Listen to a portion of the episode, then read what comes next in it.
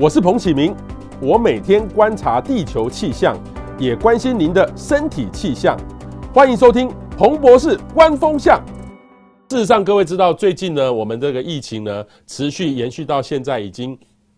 如果三级警戒一直要到七月十二号的话，已经要连续快要将近两个月了。那其实上个礼拜呢，我就觉得心里面等于是压力哈，开始要松懈了哈，因为觉得这个确诊数一直在降当中哈，还有两位数七八十左右。但是呢，呃，我也注意到这个马路上的车子哈，都突然没有变多了，很像要恢复一个状正常的一个状态了。但但是呢，这个周末哈，突然哈，突然又跳出来这个印度哈德变变种这个病毒哈德。他出来，整个哈，在今天心里，我相信很多人跟我一样，都七上八下的哈，到底会怎么样？我们会七月这个呃中之前呢，能不能稍微降一级的等等哈？所以或是说会更严重？所以这各位的问题呢，就还包含这个疫苗，现在打了之后有没有办法面对这个印度的这个变种株哈？所以我们的防疫的政策呢，是不是要赶快做一些调整？所以今天呢，我们收集到一些网友的意见，我们特别访问到呃，最近呢，大家一定。很常常会在媒体上面看到，他常常提出一些不一样、很很专业的一个意见。台大公共卫生学院的陈秀熙陈教授来跟大家来谈论呃最近的疫情情况跟疫苗。我们会也请各位呢有任何的问题也欢迎呃跟我们分享，可以提出来，我们马上来问专家。也最重要的是各位呢把正确的讯息分享到你的脸书或各方面，让你的更多的朋友知道哈，不要这样耳语哈，这个人传人来传来传去哈，其实跟病毒一样，要有正确的一个一个呃讯息哦。我们首先欢迎这个陈修熙陈老师，陈老师你好，好呃，彭博士好呃，各位听众大家午安，嗨，谢谢。好，陈老师啊，其实陈老师你以前是牙医，有是牙医系毕业对不对？是是是啊，你有真的有有有真的有做牙医职业过吗？呃，当然有，但是老老师很特别哦，你去剑桥大学呃修了生物统计的博士，这个就是工位里面的生物统计，对不对？是是是，也是其实也是跟我们的一般的呃统计都是一样的哈，只是它应用在我们的生物跟医疗上面。OK OK 好，所以老老师是一个很特别的这个牙医学系哈，流行学系，然后现在是我们台大公卫呃的的的系的教授，原来是副院长哈。首先我来问一下，帮大家来解释一下哈，老师什么是印度变种病毒啊哈？之前我们都听过，我们台湾最近很像就是流行的就是英英国的变种病毒，那跟之前哈在去年流行的呃这种以前我们都讲到武从武汉传过来的，那到后来有英国变种病毒，那现在又有印度的。那这三种的症状会有什么不一样？好，我我们首先来，来跟呃，我跟。听众朋友，稍微呃讲一下有关于就是呃为什么印印度变种病毒株跟英国变种株，首先它为什么叫阿尔法、贝塔、伽马、德尔塔？哈，这个是一个比较有趣的问题。那阿尔法其实就是我们讲的英国变种病毒株，德尔塔就是我们讲的这个印度变种病毒株。那这个都是希腊字了哈，有点像我们生物学在命名一样哈，阿尔法、贝塔、伽马、德尔塔这样子哈。那嗯这个呃，我想彭博士也已经把它弄上去。那最主要是因为哈，因为世界各国都不太喜欢从以前对于这个新冠肺炎直接拿这个地区来命名哦，对一个地区来讲，大家就不喜欢这这样子猎巫了哈，所以就后来就大家就呃 WHO 就采取大家的意见，把它改成这个阿尔法、贝塔、伽马、德尔塔哈。所以目前来讲，阿尔法就是我们过去台湾呃前一阵子造成我们流行的英国变种病毒，那德尔塔就是现在刚刚进来在。这个南部地区所引起的这样的一个社区群聚感染的德尔塔病毒，哦，大概是这样。那另外贝贝塔跟伽马刚好就是我们讲的巴西跟南非的变种病毒。好，那这个这两个变英国变种病毒跟南非变种病毒，呃，这个呃印度变种病毒最大不一样是因为第一个在症状上面哈是有差异的哈。那么第一个就是说，呃，英国英国变种病毒跟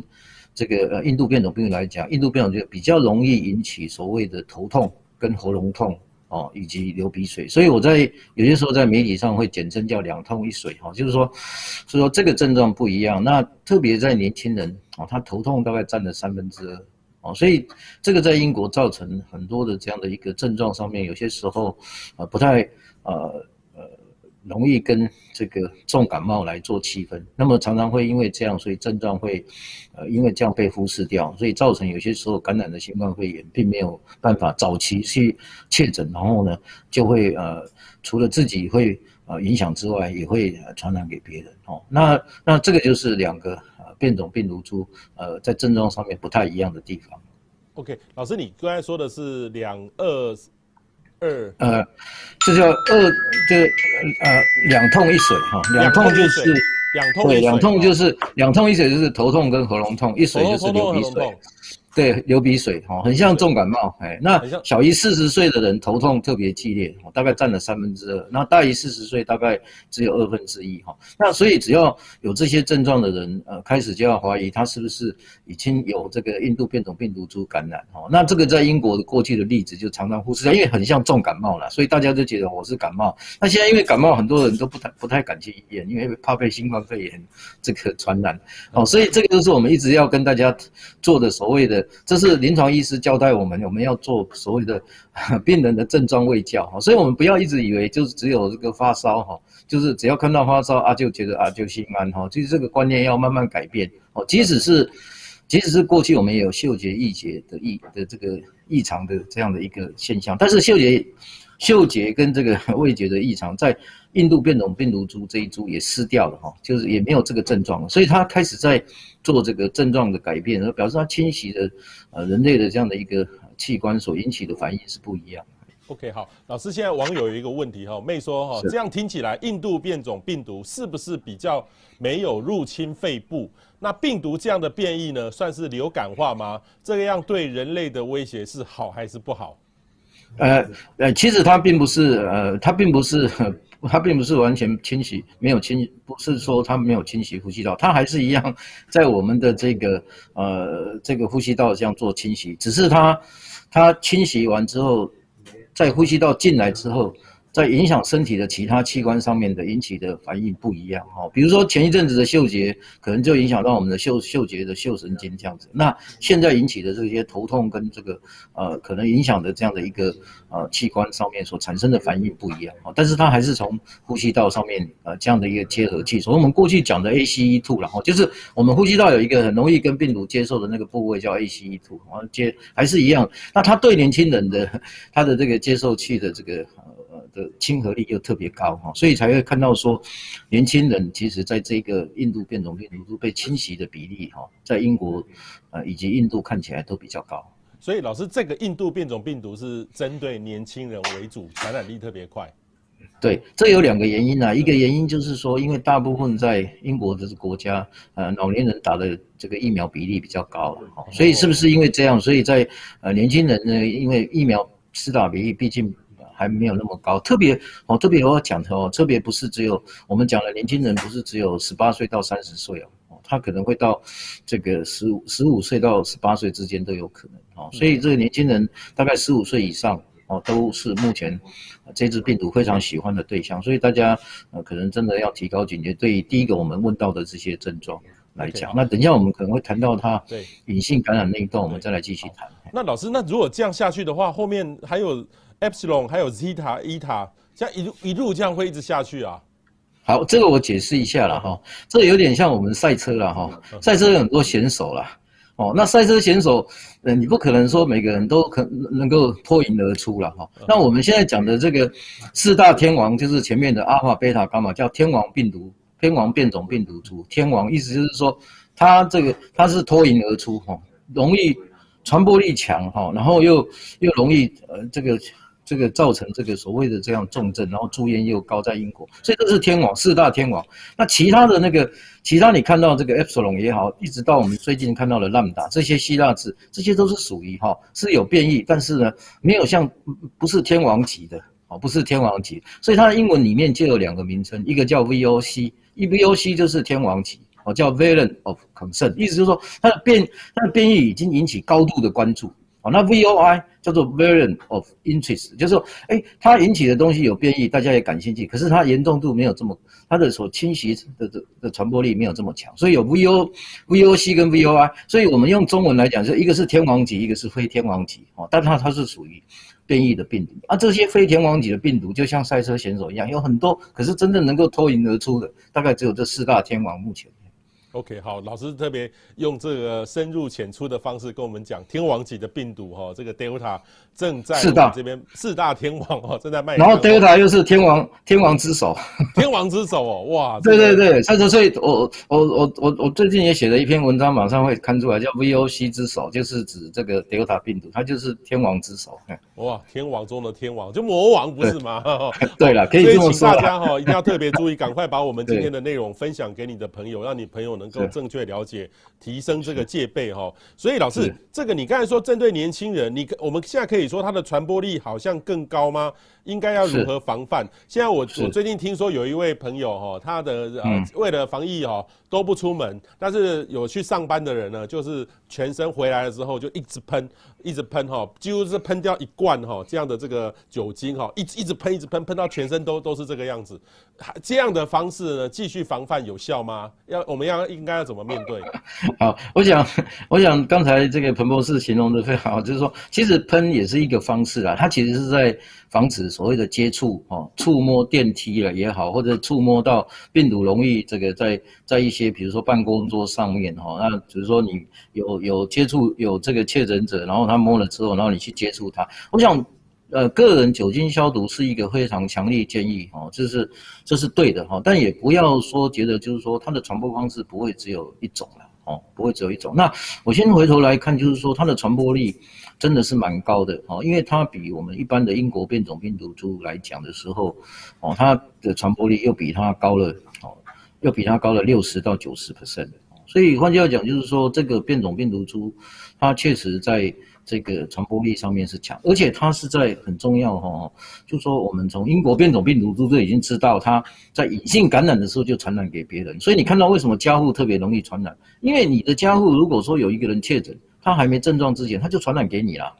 哦，所以为什么家户常常都要做，呃，有感染的人就要去做检测，就是这样哦，因为他可能已经传染给你，可是他也不知觉啊，因为家户有些时候你又没有戴口罩，没有社交距离，所以这个那那个。德尔塔病毒会好，会比这个传传播力更强哦，是这样哦，所以这个，呃，这个我想这个呃这个部分是这样。那它的传播管道哈，我先高也是稍微跟大家讲一下，为什么它传播力强，有几个可能的原因。哦，第一个原因就是说，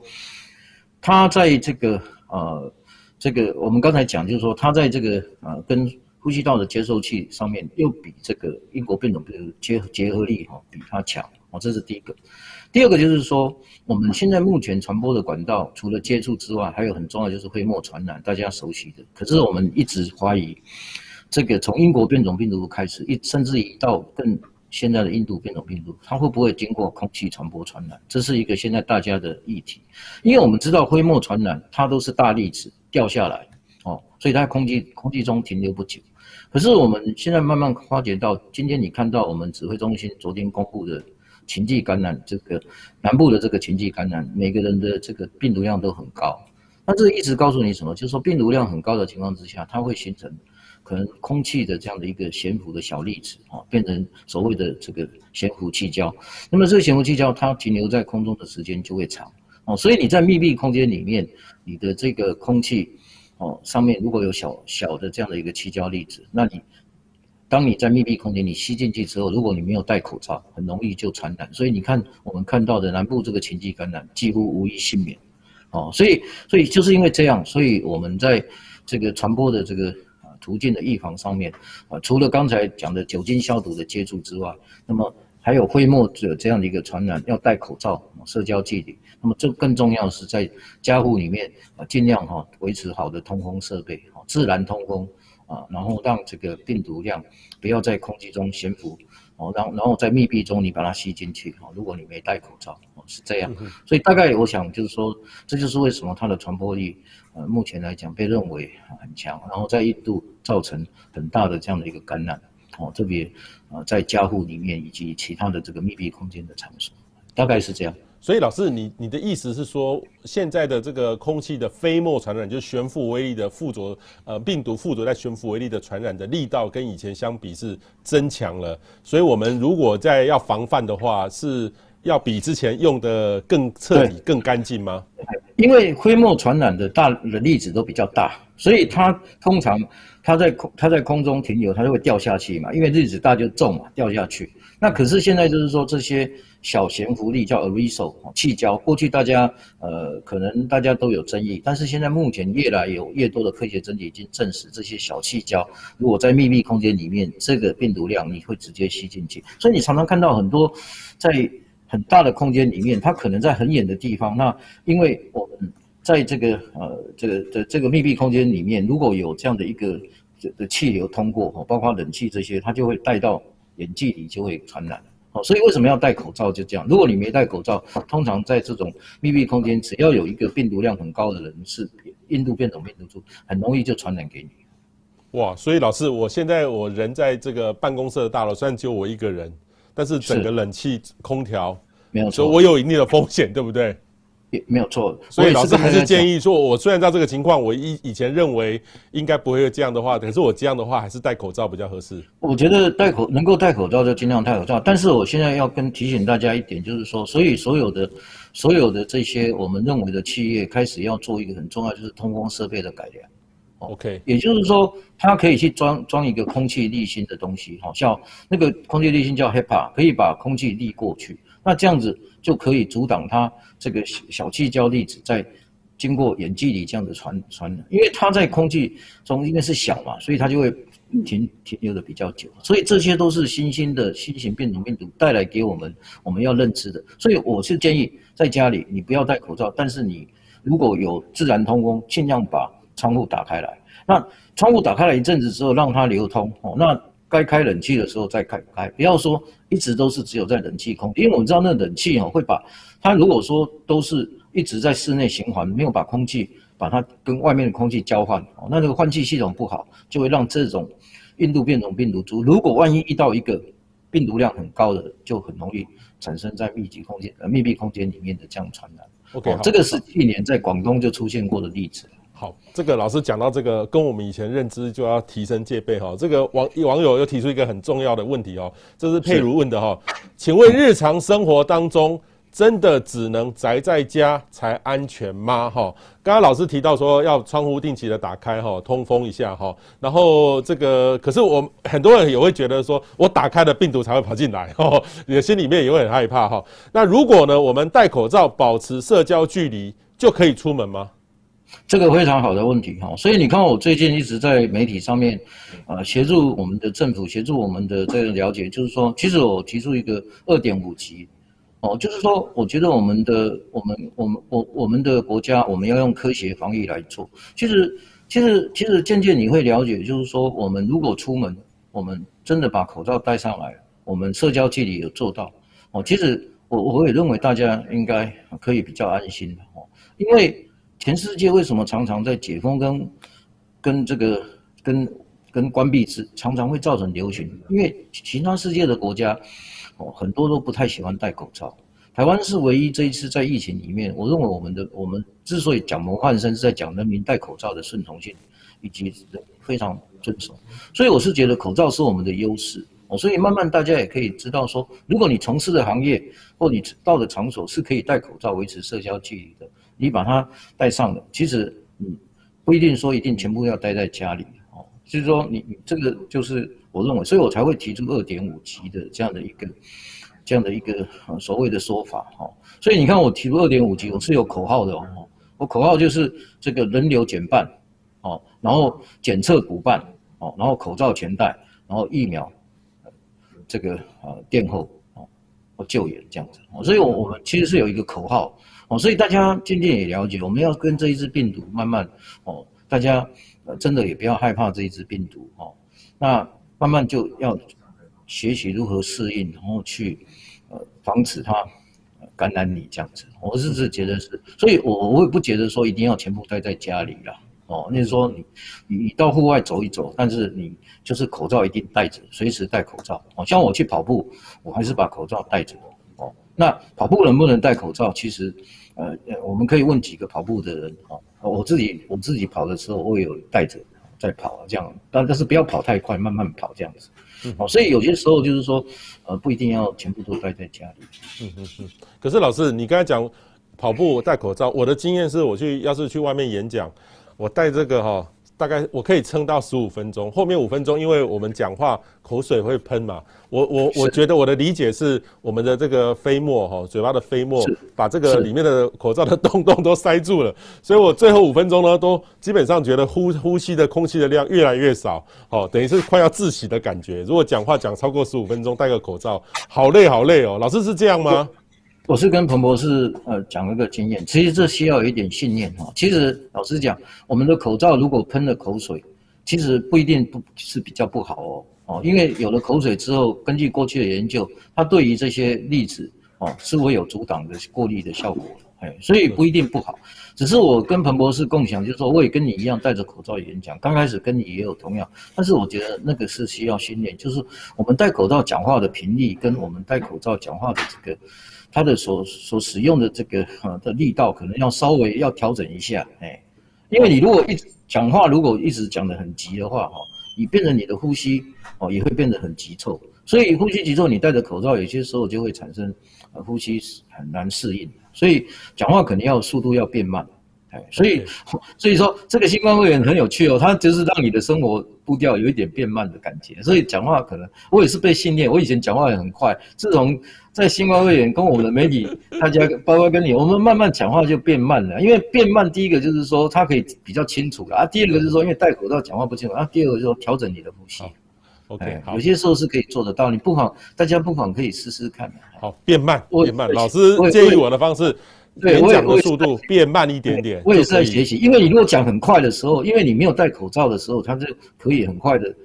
做气体的交。可是你讲很快的时候，有些时候呼吸的上面就会调整，上面会会有一些困难。OK，好。邱志斌问到说哈，请问印度变种呃病毒哈，很多报道说要加大间隔的距离，是因为空气传播的关系吗？对吧？对不对？就悬浮微粒。是的，对。因为我们悬浮微粒通常如果是是泡沫，我们都一点即。据据据这个过去的研究啦，泡沫顶多一点七一点七公尺就可以保持啦，所以我们为什么用的两国外用两公尺，我们用一点五哦，大概就是这样。那我们的体型也比较小，我们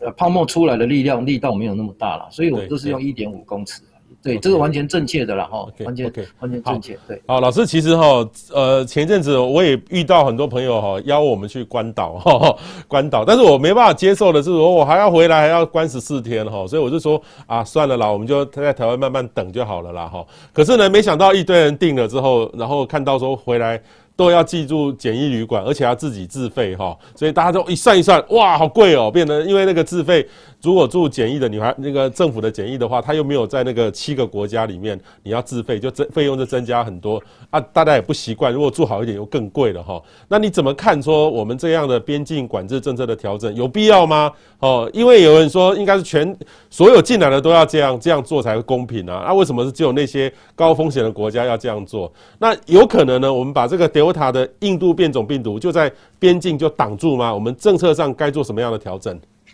是，首先我说去关岛打疫苗这个事情呢，我觉得这个都，我觉得都都是蛮，呃，蛮好的一件事情。顺便有些时候呃出去走走，然后能够到到那边打疫苗了。我想全世界这个事情大家都。呃，都接然，然后我也觉得是。不过我要提醒大家哈，在目前来讲，亚洲是目前德尔塔病毒株呃流行的国家，跟大洋洲一样，大概亚洲大概占了四十 percent，大洋洲大概五十 percent，所以所以关岛也也有可能有印度变种病毒株，然后所以这个大家也要提高警觉。如果到关岛去，那第二个就是说，对，因为现在印度变种病毒株进来，那他因为哈三天前交的检阴性检测报告可能。那个时候病毒还没办法测得到，所以你可以看到为什么今天，呃，我们可以看到祖孙会从边境哦机场一直到他的这个呃居家隔离中间就发生了症状哦，这个例子就告诉我们说，我们居家隔离上面要应付这家这一支病毒是不够的，所以所以决策者指挥中心才会采取说，那所以现在要集中到所谓的检疫旅馆跟这个呃所谓的这个集中检疫所哦来做一些。呃，隔离暂时的隔离之后呢，防防止这些隐性感染回到家户哦，感染给家户的人哦。即使现在我们有一人一室，但是这个有些时候蛮困难，又没有口罩社交距离，所以这样子做是为了要防止家户感染再变成社区感染哦，以像现在我们南部的地区的这样的一个紧急感染哦，所以我想这个政策的调整是有必要。不过我们在这个地方，我们要跟大家强调一点很重要，就是说，呃，除了这个之外，我觉得呃，我们要赶快做我们的基因系列定位哦，因为我刚才前面讲，因为四大天王的病毒不会只有印度变种病毒株，还有其他的变种病毒株，还有我们现在已经存在可能在社区还有英国变种病毒株，所以通常你境外进来的时候，除了检测之外，还要做基因系列定位，那这个基因系列定位就可以分别出来，到底是印度变种病毒株，还是英国株啊，或者还有其他以后相关的这些南非跟巴西株哈，那让它防止它进来之后能够造成社区的进一步的其其他变种病毒的感染哦。还有很重要就是说基因序列定位，如果你早一点找到，你感染源就可以确认，感染确认很容易阻断它隐性感染，造成。这个下一波的流行，这就是为什么南部地区这两个村要马上把它做暂时的隔离，目的也是一样，因为怕传到其他的地区，造成扩大的这样的一个社区感染，哦，是这样，所以我想指挥中心做这个调整是有必要的。嗯嗯嗯，OK，好，大家大家要注意这个这个变化了哈。那另外一个呢是说，呃，现在来说的话，这次等于是说，呃，老师刚刚提到是针对印度变种病毒席卷全球，它是针对中壮年为主了哈。刚不过老师刚才特别提到一个很重要的是说，呃，欧洲很多的国家也都从老年人开始打。所以对于中壮年还没有打到，所以等于是说他们得到呃机会就会比较高。所以老师，我们现在的如果如果是现在未来我们都要面对印印度变种猪不再是英国的话，我们防疫政策有需要调整吗？因为现在大家都很期待，很像七月十二号哦，已经很已经让大家受不了了啦哈，就希望赶快三级解封。呃，现在来看的话，因为又有这个印度变种猪又在进来，我们要解封七月十二号。三级之后，三级解封是不是很有一点困难？不大可能的。对，这个是一个非常挑战的问题啊。就是说，如果没有印度变种病毒株，我们认为就是说，即使我们有北龙的禽鸡感染，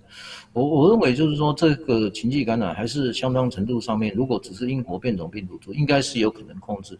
但是印度变种株引进之后，会复杂化这个对于这个。解封的这个问题了哈，不过我认为就是说，我还是跟呃我们的听众朋友大家分享，我觉得台湾慢慢要走上科学防疫哈的这样的一个的这样的一个策略了哈，那民众也好，或者是决策者也要接揽啊，意思就是说，我们是不是要面对这个变种病毒株，我们如何用我们的武器来对抗？除了我们的一直的警戒之外，哦，那我们如果一直维持警戒，大家人流之间的管制会不会影响到民间的这样的一个庶民经济？这一直是我们的议题，我很关心，而且我也觉得，呃，对于这些呃学生也好，呃这些停课所造成的这样的一个影响等等，这些都是呃我们关心。所以，我们如何用科学防疫？那我我是觉得我还是很觉得对台湾有信心，就是说，我们如果维持良好的口罩跟社交距离的习惯。哦，那对于没有办法维持口罩跟社交距离，我们就是做用检测哦。所以我刚才一直喊出人流减半，然后这个这个呃所谓的这个呃这个检测补办，意思就是说你在有可能就是说面面对这样的一个威胁的情境感呃为面面对这样的一个情境感染威胁之下，如果我们有些东西可以采取人流减半的方式来维持社交距离跟口罩，那不能维持社交距离的口罩，就利用检测。加上我们的基因系列定位来找出这些变种病毒的呃感染源，那禽鸡感染迅速的赶快把它这个围堵，那这样子可以呃让我们的损失减到最小，但是我们的这个庶民经济也可以受到影响。我们希望能够是这样，然后疫苗慢慢有疫苗施打之后哈，虽然疫苗不能够完全防止这些变种病毒，可是至少可以减低重症的发生。哦，那这样子。在这样的环境里面，大家慢慢来，呃，度过这样的一个全世界的这个流行的疫情哦，这样子可能两边都有照顾到，那不至于引起太大的流行。这种心情跟这种心理以及这种心态，可能大家要慢慢采取这样的方式去适应，否则生活上面会造成蛮大的挑战。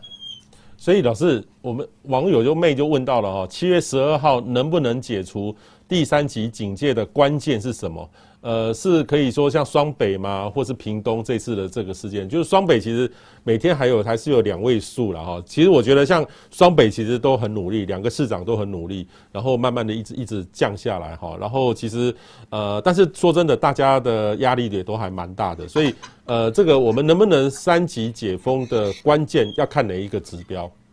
我觉得最重要还是印度变种病毒株有没有跨过去其他县市。如果印度变种病毒株一直都还是在我们现在看到的屏东的地区哦，这两个村没有再往外扩散，我觉得七月十二号对我们来讲，我们还是有希望。哦，那我回头讲北龙的情境事件，其实北龙的情境事件，如果我们用逻辑推论，它也是在三级警戒的时候发生的情境事件。哦，所以这种北龙的情境事件是属于刚才我讲的社交距离跟口罩非常难做的这种所谓的场域跟这样的一个场所以及这个这个工作的这样的一个性质，所以它应该施以检测哦，以及这个疫苗的施打来来来来让这些。供应我们基本基本社会工作的蔬果类的这种产品公司，来能够达到我们可以民生的需求，所以这一类就是属于我们要利用我们的检测的这样的武器，来慢慢让这些人可以回去上班，然后让让这这些人不要产生社区的感染。所以这个是你在二级、三级警戒都应该要做的，不是说今天呃有了三级警戒之后才。呃，有有有的有有的二级警戒，我们就不管这些人他的防疫哈，所以其实我一直在讲这些科学防疫，就在讲这件事情。所以我认为最重要的关键就是印度变种病毒株有没有在其他县市造成群聚感染？如果有，我们七月十十二号的解封就比较不可能；如果没有，那我们七月十十号解封是有可能。因为这些小群聚感染，即使刚才彭博士讲到的，你虽然双北还有两位数，可是我觉得全世界像我们这样子。在英国变种病毒可以控制在每个城市，双北城市可以在两位数，这种小群聚感染，这是无法避免，因为总是会有一些隐性感染者，所以这就是为什么指挥中心要提出四大检测来弥补这些小群聚感染。就是说你有小群聚感染，就一定赶快感染源把它阻断，然后变成不要变成社区的扩大流行。大概那个观念就这样，所以我们我也希望大家听众朋友慢慢不要一直拿这个数字，希望能够这数字看到零哦。这个现在在目前四大天王的变种病毒，在全世界呃几乎是不可能的，所以清零是无望了哈。但是大家要有一个新的做法，科学的防疫。那个我彭博士，我可以换一种语言哈，不是清零无望，是说其实你跟他清零，呃，他也不可能被你清零，因为 所以我是觉得说，呃，我们必须了解这一支病毒的特性。其实它它如果达到。我认为达到百位数以下，其实慢慢它就会呃流行就会退却。那流行退却，它会不会变成呃这个前面一个问题问的你们的观众问的非常好，就是它会不会变成流行的像流行感冒这样是有可能的哦。就像你刚才看到四大天王下面还有所谓的非天王级的小型病毒，小型这个变异，所以这个就是表示病毒它有可能变成，只是它不会引起。大流行让你夺掉你那么多生命，变成重症，它可能就是轻症，像感冒这样子。那可能这也是未来一种趋势。那人类如果适应了，那就跟感冒一样，哦，那就是变成另外一种类型的所谓的新冠感冒。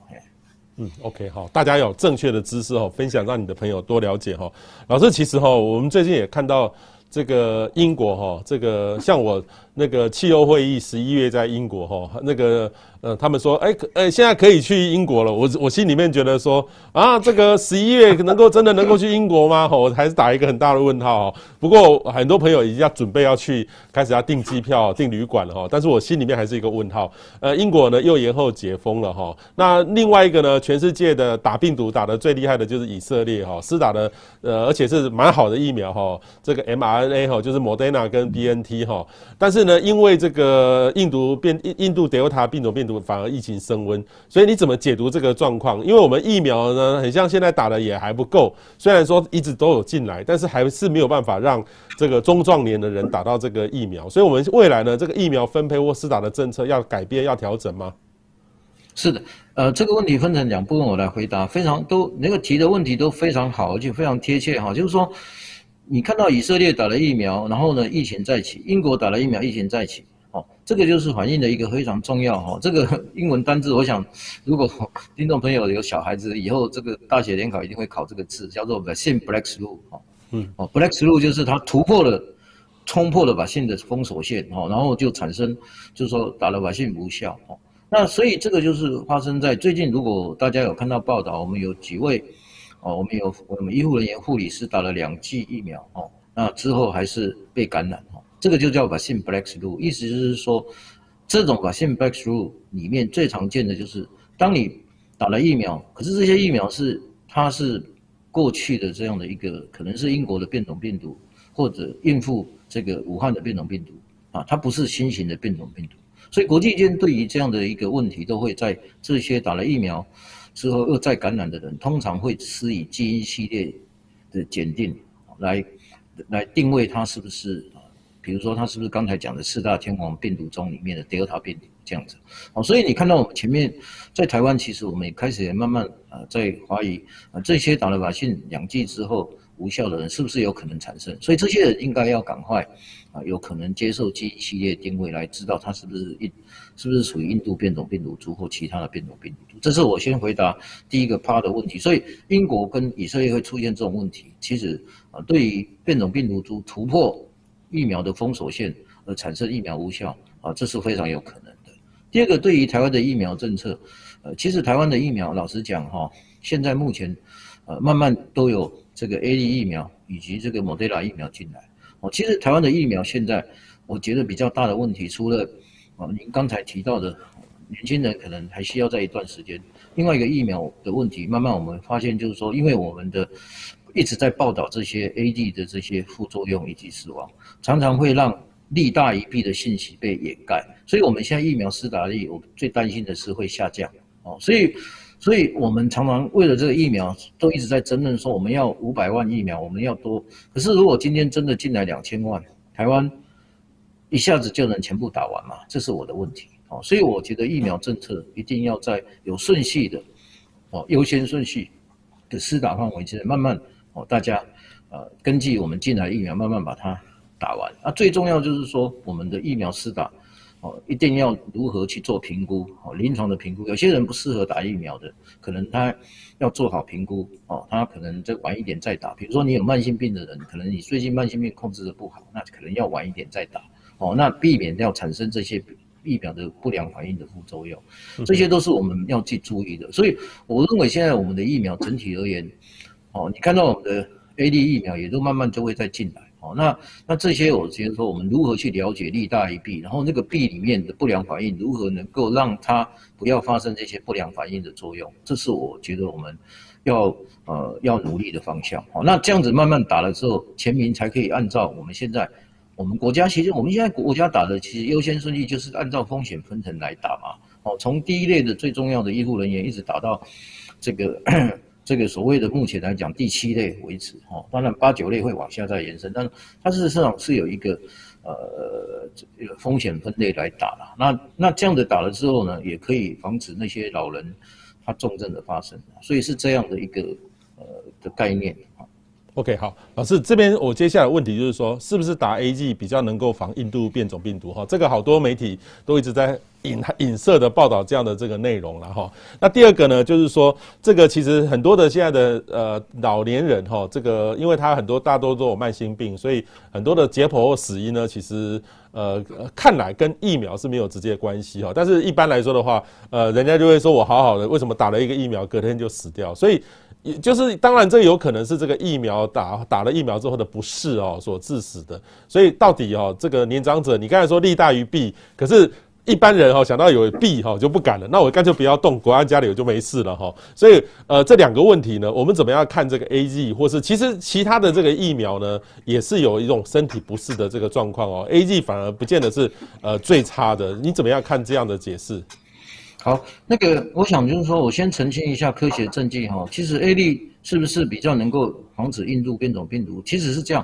现在目前呃，防止印度变种病毒哈，通常会拿 AZ 来跟辉瑞做比较。那打一剂通常都不好哦。辉瑞跟这个 AZ 打一剂通常不好，一个大概只有五十 percent 哦，在辉瑞那个呃 AZ 大概只有三分呃呃三成的这样的一个保护。那要打两剂，打两剂 AZ 是六十六 percent。然后辉瑞是八十八 percent 啊，所以这个地方为什么辉瑞还是有它很吸引人的地方哦？所以我一直也在讲，就是说国家，呃，我们的国家如果能够进辉瑞也是不错，所以我们不要去管说今天呃到底谁只要我们的政府跟中央跟地方可以合作来把这个疫苗买进来，哈，不管是辉瑞也好，或者是莫德纳也好，那么它各有它的这样的一个优点。那目前来讲，对对付印种变毒株，确实辉瑞的两剂是大于所谓的 A D，所以英国就打算要再打第三剂，哦，所以这就是为什么英国会流行会再起，这个是科学证据上面先跟大家做一个解惑，哦，但是大家也不要误会，就说这样是不是 A D 就比较不好？其实也不完全是，因为 A D 它虽然只有六十六 percent 的这样一个保护力，可是它对重症、防止重症跟住院，呃是非常有效的。它跟辉瑞来比就没有太大的差别，哦，所以它的有些时候它的目标跟目的不一样，哦，那有一个有些国家他认为重症是比较重要，所以防止的重症就等于说就就不要有死亡，他们就觉得很安心，所以所以 AZ 打了还是对重症有影响。好，那回头再讲这些疫苗的副作用，哦，我刚才一直在讲说利大于弊，可是如何让弊减少？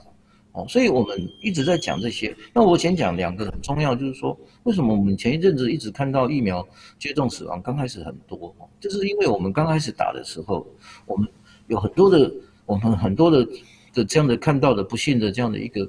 呃过世者，都是属于年龄很大的哦。那八十五岁的老人，这些老人哦，我也跟大家听众朋友就说共，就说希望这些老人在打疫苗，我们一定要先评估一下。哦，他的慢性病状态，他适不适合打疫苗？哦，因为在平均一一命以上的老年人，通常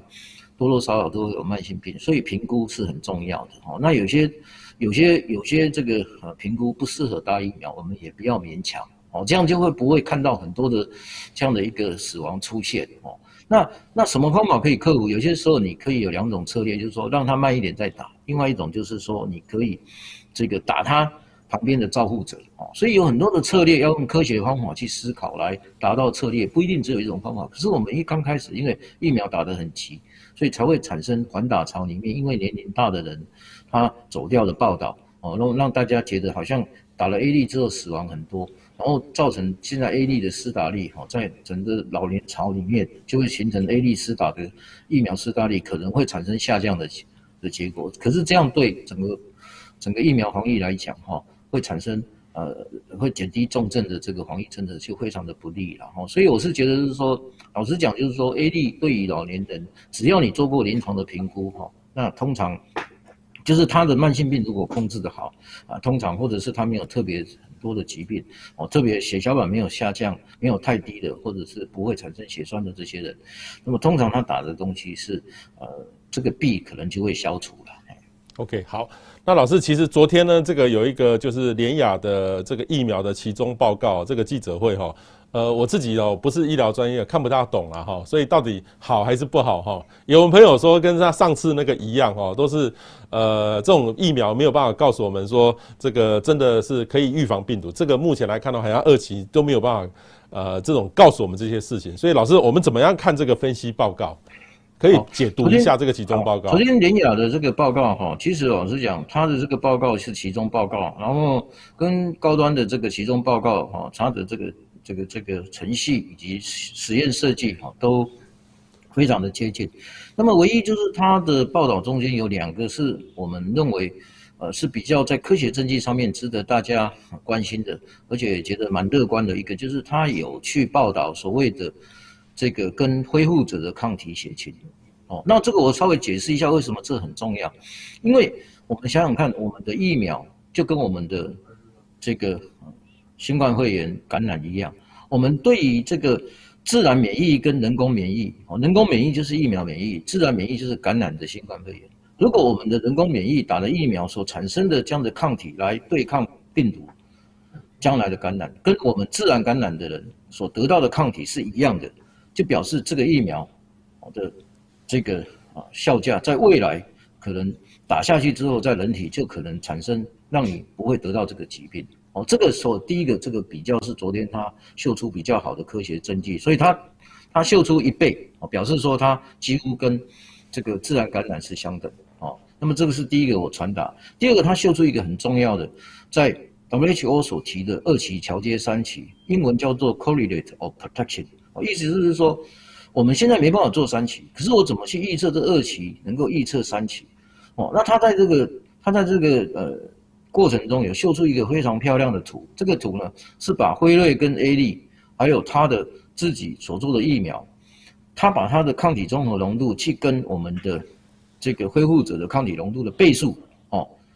除起来哦，那会从零点二五、零点五一倍一直这样子哦，然后做出一个很漂亮的图，那个图来预测它未来它的对于临床保护力，就是你不得病的保护力到底有多少？那确实他秀出的证据刚好是介于 A 类跟辉瑞中间哦。那么表示它这个保护力的预测，似乎在科学证据上面提供了一个呃蛮强的一个证据，说它很有可能在未来的，如果它有做第三期临床试验，它可能会有产生不错的保护力的效果。我想这是它这个在科学证据里面，昨天我们看到最特殊的两个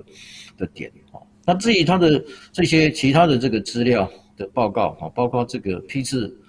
反应的这个品质控制哈，跟我们上一上一次的这个高端的这个，其实都秀出很好的品质控制哈。对，那所以大概的特点是这样。对，所以老师他如果说真的跳过这个第三期，用桥接的方式，直接就申请这个 EUA，就真的安全吗？好，这个我也跟谢谢彭博士给我这个机会，然后我常常在媒体上面一直告诫大家，其实二期桥接三期哈，绝对完全不等于三期的临床试验。哦，我们认为这是两个步骤哦，因为有的国家为什么今天 WHO 一定要让它二期桥接三期？哦，那我们试想，如果今天印度变种病毒株是一个新的变种病毒株，那全世界也没有一个疫苗到现在为止说做印度变种病毒株的三期临床试验。哦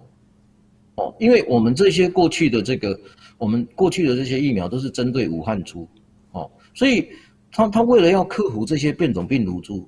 来应付疫情的需求，所以只好先用二期桥接三期，所产生我刚才讲的预测力。也就是说，你用二期的抗体综合浓度比上你的恢复者的抗体血清，如果你的你的倍数越高，就表示你预测临床保护力就越高。这个是很很容易，可是这是预测。那为什么要预测？因为你没办法做三，因为三期要 take 三到三到六个月，甚至一年，甚至于更久的时间。哦，所以所以所以二期桥接三期跟三期临床试验，这完全是两阶段。哦，那不代表说。桥接之后就不要做三期。我们的论点就是从我们的科学家的论点来看，二期二期桥接三期，完全看当时各国政府的 FDA 对于他在疫情的 EUA，他愿不愿意紧急授权让他使用。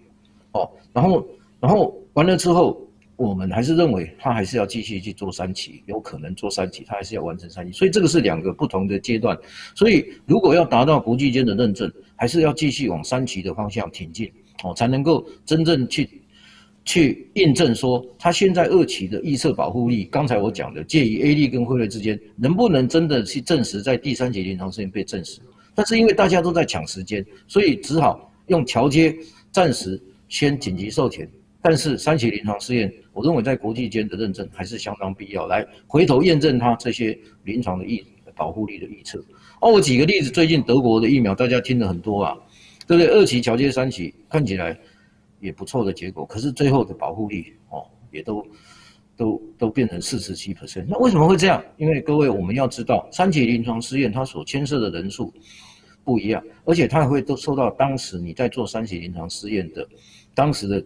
那个情境的，它所用的公共卫生防疫措施不同。比如说那个国家戴口罩跟不戴口罩哦，施打的。族群戴口罩跟不戴口罩，可能产生的结果就不一样哦。所以这个呃结果哈，有些时候三期临床试验为什么很重要？这是两个不同步骤。所以结论，二期桥接三期是一个步骤，三期临床试验它是一个很重要的国际认证的标准。OK，国际认证的标准哈。老师，这个网友提出一个问题哦，Kisa 说，联亚高端公布的指标都是疫苗安全性与耐受性良好的情况。但是都没有谈到保护力的问题。用白话文讲说，这个就是这两款疫苗打了对人体没伤害，但是能不能阻挡新冠病毒或是变种病毒就不知道了。可以这样说吗？呃，我们现在讲就是说，刚才我稍微修正一下，他有他，我就他们就是说，他们都有想要去做预测保护力。我讲的预测就是三期预测，并没有说完全都没提到保护力。哦，那。是不是可以等同于三期临床保护力？这个就是我刚才讲，要等到三期临床试验来验证。第一个是这样，哦，第二个就是说，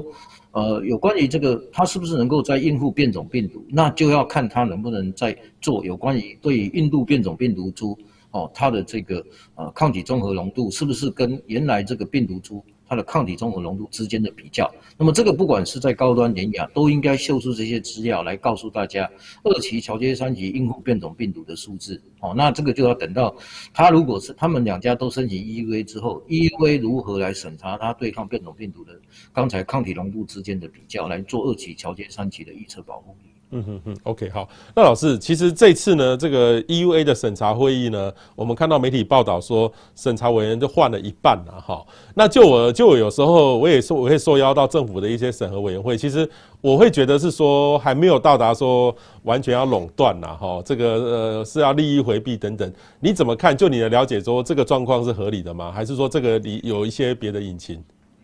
好，我先就我对于政府的我们 TFDA 对疫苗的审查，过去我们的国家的疫苗的把关其实是非常严谨。我们国家对于疫苗的这个呃审查，呃，包括我们的这个呃疫苗要要这个呃采购的这些问题，都有相当严谨的程序的哈。那这一次我们看到这些有关于这个 EUA 审查这个委员，我不特别强调，因为这个疫苗牵涉到刚才我讲的，因为它是有牵涉到临床设计的科学。那个这样的一个呃试验设计，以及它的这个实验室上面的一些规范，哦，以及它的临床保护力的这样的一个判断，所以它就必须要综合这些跨领域的专家来做审查。哦，那二期、桥接三期，因为因为它牵涉到这个从基础跨越到临床之间的预测。刚才我一直讲是说，抗体中和浓度比上这个恢复者抗体血清的倍数如何预测？哦，将来呃所。产生的不得病的这样的一个保护力，哈，这个就是要基础跟临床，哦，那还有另外一批科学家要审审慎的去评估它的实验设计，哦，从他开始做这个实验设计来讲，哦，它的这个随机分派是不是公正这些等等的这些程序，哦，所以它是事实上它需要跨领域了，哦，所以我想它最重要的精神是基于跨领域的审核，所以需要有不同这个组成分子，哦，这是我对于他们这个。呃，EUA 的成员的期待跟看待哦，那我是觉得，希望能够在这个 EUA 的这个审查中间，能够做到公正透明的这样的一个呃的角度，让民众都了解他们审查的呃的真正的一个呃对民众的这个呃这个安全跟有效上面的这个解释，以及他的这个通过的原因或不通过的原因是什么。这样子，嗯嗯嗯嗯好，老师，其实最近呢，就是我们可以开始买这个快筛测试剂了哈。那个 我这个我的家人也告诉我说，哎，我们自己来快筛一下哈。我说我我都很注意，我也没有任何症状，我需要去快筛吗？我是觉得不要浪费这个，然后它等于当然现在很便宜了哈，所以我们等于是说这个需要自己来做嘛。然后我们这种快筛剂跟医院的这个快筛是一样的吗？我我觉得你问的每个问题都是命中我们现在最最想要降为二点五级的非常重要哦。其实我会很赞成机加快筛的原因，是因为其实有几种状况大家可以参考，然后比如说最近发生的这些南部的这样的一个情境感染，如果你有到过那个地方去的人，你回来就要赶快，如果可以做机加快筛，我非常的强烈建议哦，因为机加快筛，呃，筛完之后或许。今天没有筛出来，那你如果说呃，因为机加快筛如果它方便嘛，如果你说一周来筛一次的时候，它第一次漏掉，第二次漏掉，哦，那不太可能，所以第一次漏掉，第二次就可能找到，哦，所以来克服伪阴性的问题了哈，这个这个是比较科学，意思是说第一次漏掉，但第二次可能就不会漏掉，哦，所以机加快筛有这个好处，但是机加快筛也不是说所有人都要做，那我刚才已经举了一个例子，就是说你到一个。已经有发生过情境感染的地区，那你回来就做这样的保护家人，哦，也保护，也保也也保护传染给别人，哦，这是第一个，哦，那那那你做的快，你因为你你你你做的快筛，你在机加快筛速度快，哦，然后你就可能可能呃不用再到医院去避免他感染这样子，避免自己在医院，医院也可能是一个感染的地区，哦，那第二个就是说，有些时候企业为了让员工，刚才我一直在讲社交距离跟这个口罩不能。情况像北农的这种农，就是农产品公司哦，这种这么复杂的这样的一个农产经销地，它就是需要做这样的一个检测了哦。那这个检测是保证说，他的员工他经过检测之后，他如果没有这样的一个感染，他就上班，那保障民众对于供应货物上面不会再有情境感染的发生，这就是企业版。我们认为我们要去强调，那也让民众知道说，我们现在的武器不是只有关在家里说啊，然后限制限制活动这样子。因为我一直在强调这个，说我们慢慢也要把这个科学防疫带出来，让大家可以出门。那出门可以社交距离，可以口罩啊，不能我们就用检测来做。那万一真的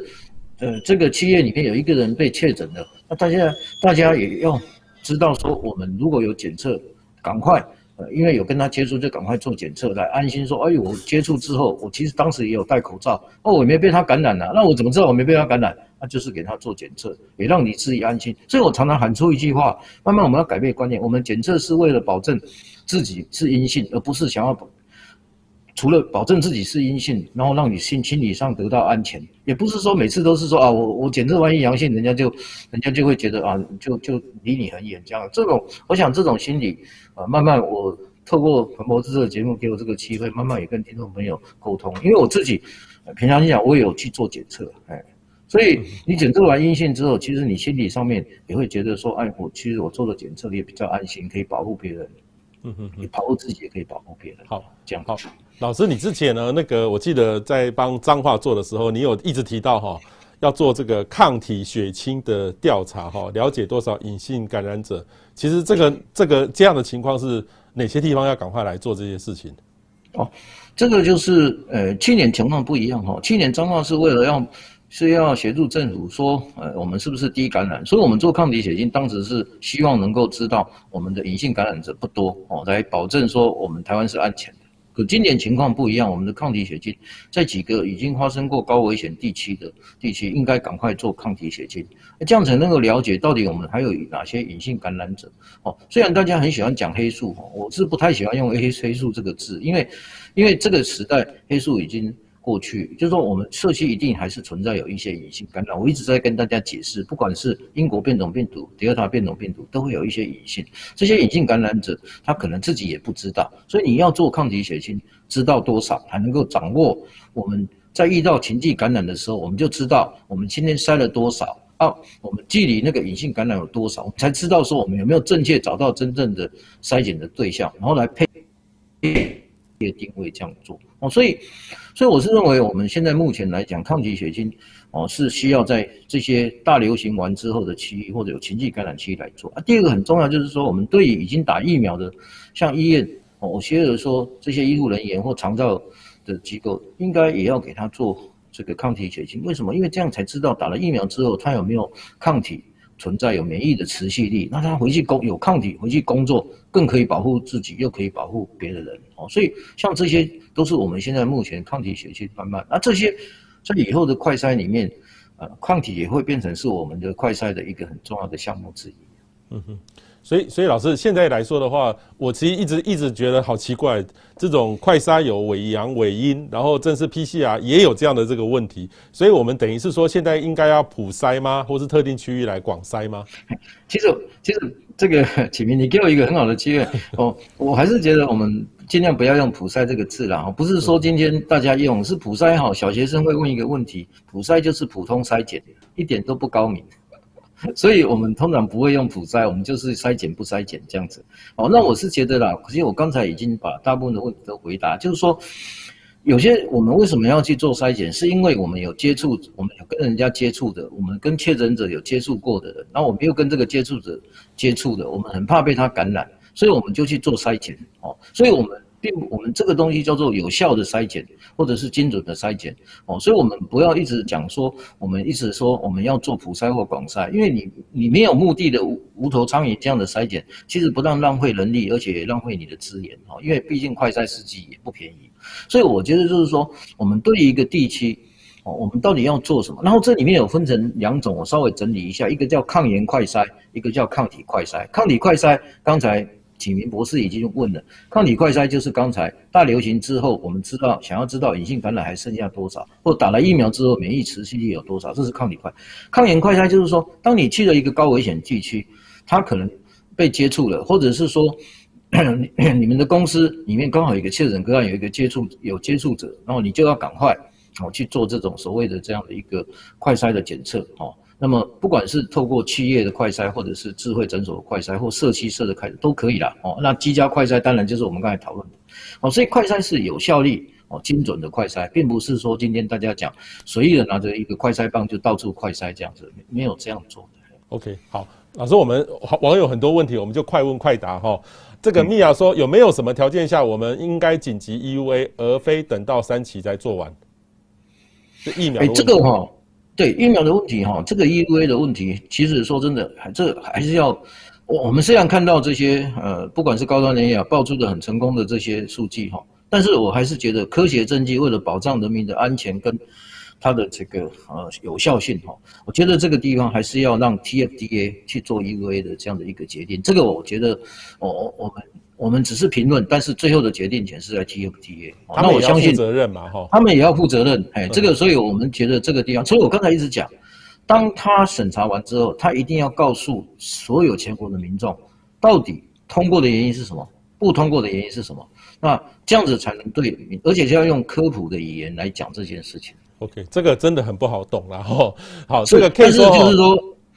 但是就是说，还是可以用专业的理由来告诉大家，为什么我们今天 EUA 要让它通过，为什么 EUA 不要让它通过？哦，所以所以到现在为止，呃，大家也不要言之过早，会不会通过？呃，其实也没有人说他一定通过，也没有人说他一定不通过。哦，这些，所以他记者会只是一个，在美国也是一样，他记者会只是一个，他有一个结果。哦，那你让他发布这个结果，告诉他我们有这件事情准备来申请 EUA 或的这样的一个条件，可是真正的条件还是要。看最后的审核的标准。好，这个可以说哈，秘鲁祖孙倒垃圾感染别人哈，倒垃圾是不是一个问题？是不是应该要特定点来收垃圾，而是不要群聚倒垃圾？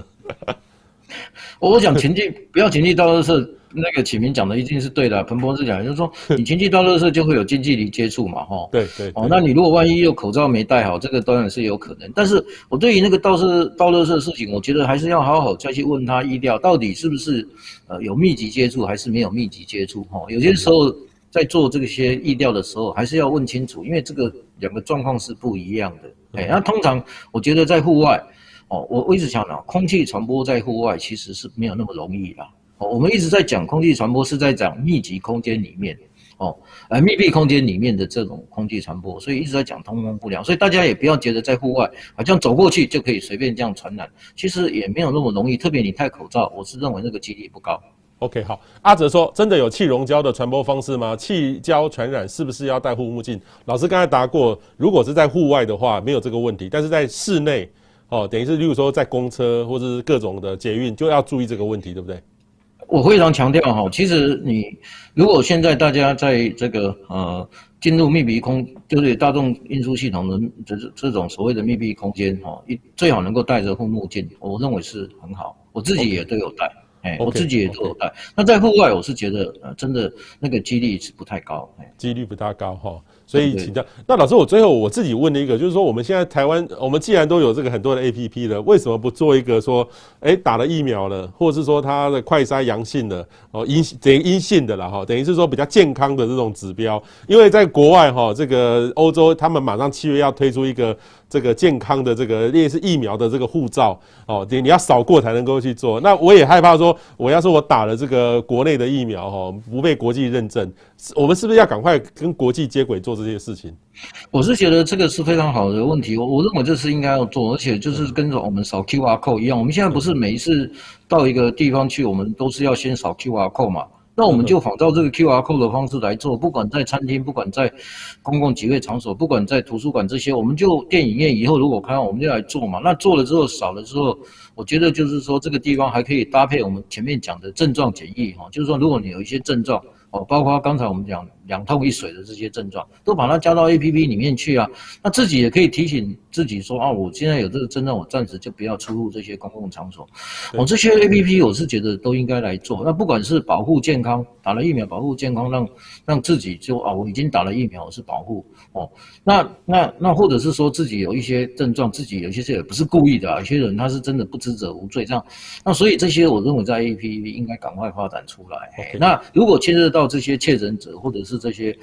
呃确诊的感染者、接触者，我是觉得建议政府统一来做，因为这会牵涉到个人隐私法的问题啦，哎，所以所以也会牵涉到你这个。那新加坡这些人家都做过这个所谓用蓝牙来看看，或者是这个澳洲看蓝牙之间。哦，它是是有两公尺，然后没有感染者就打个招呼说谢谢，啊，有感染者就会保持发出这样的警讯，但是这些都要在个人资讯保护法下面来运作会比较好。对对哈，这个这个也我们这边也 cue 一下唐凤唐政委哦，赶快来研究下一代下一代的做法哈。老师，这个可以问到一个很有意思的哦，就是说最近北农跟最近的屏东，想请问哦，水果或蔬菜上会沾染到病毒吗？我们买菜回家要用酒精来 擦拭过才能够吃吗？当然要洗过了，一定要洗过了。我我我在很多的媒体跟大家讲哦，北龙的这个情境事件，这个绝对是人与人之间的接触哈，在全世界科学报道里面，病毒很少会在蔬蔬果上面哈，这个停留这样，那然后接触之后再传染哈，这个可能性并不高了，而且呃并不高，而且不太可能哦，所以大部分都是所谓的情境感染。那那至于你你你把蔬蔬蔬果带回家里去，那我们都看到，我每次看到以前我都有。的家人在做做菜的时候，都会先先先先梳洗嘛，所以这些应该是没有问题。那你个人的话，你已经酒精消毒了，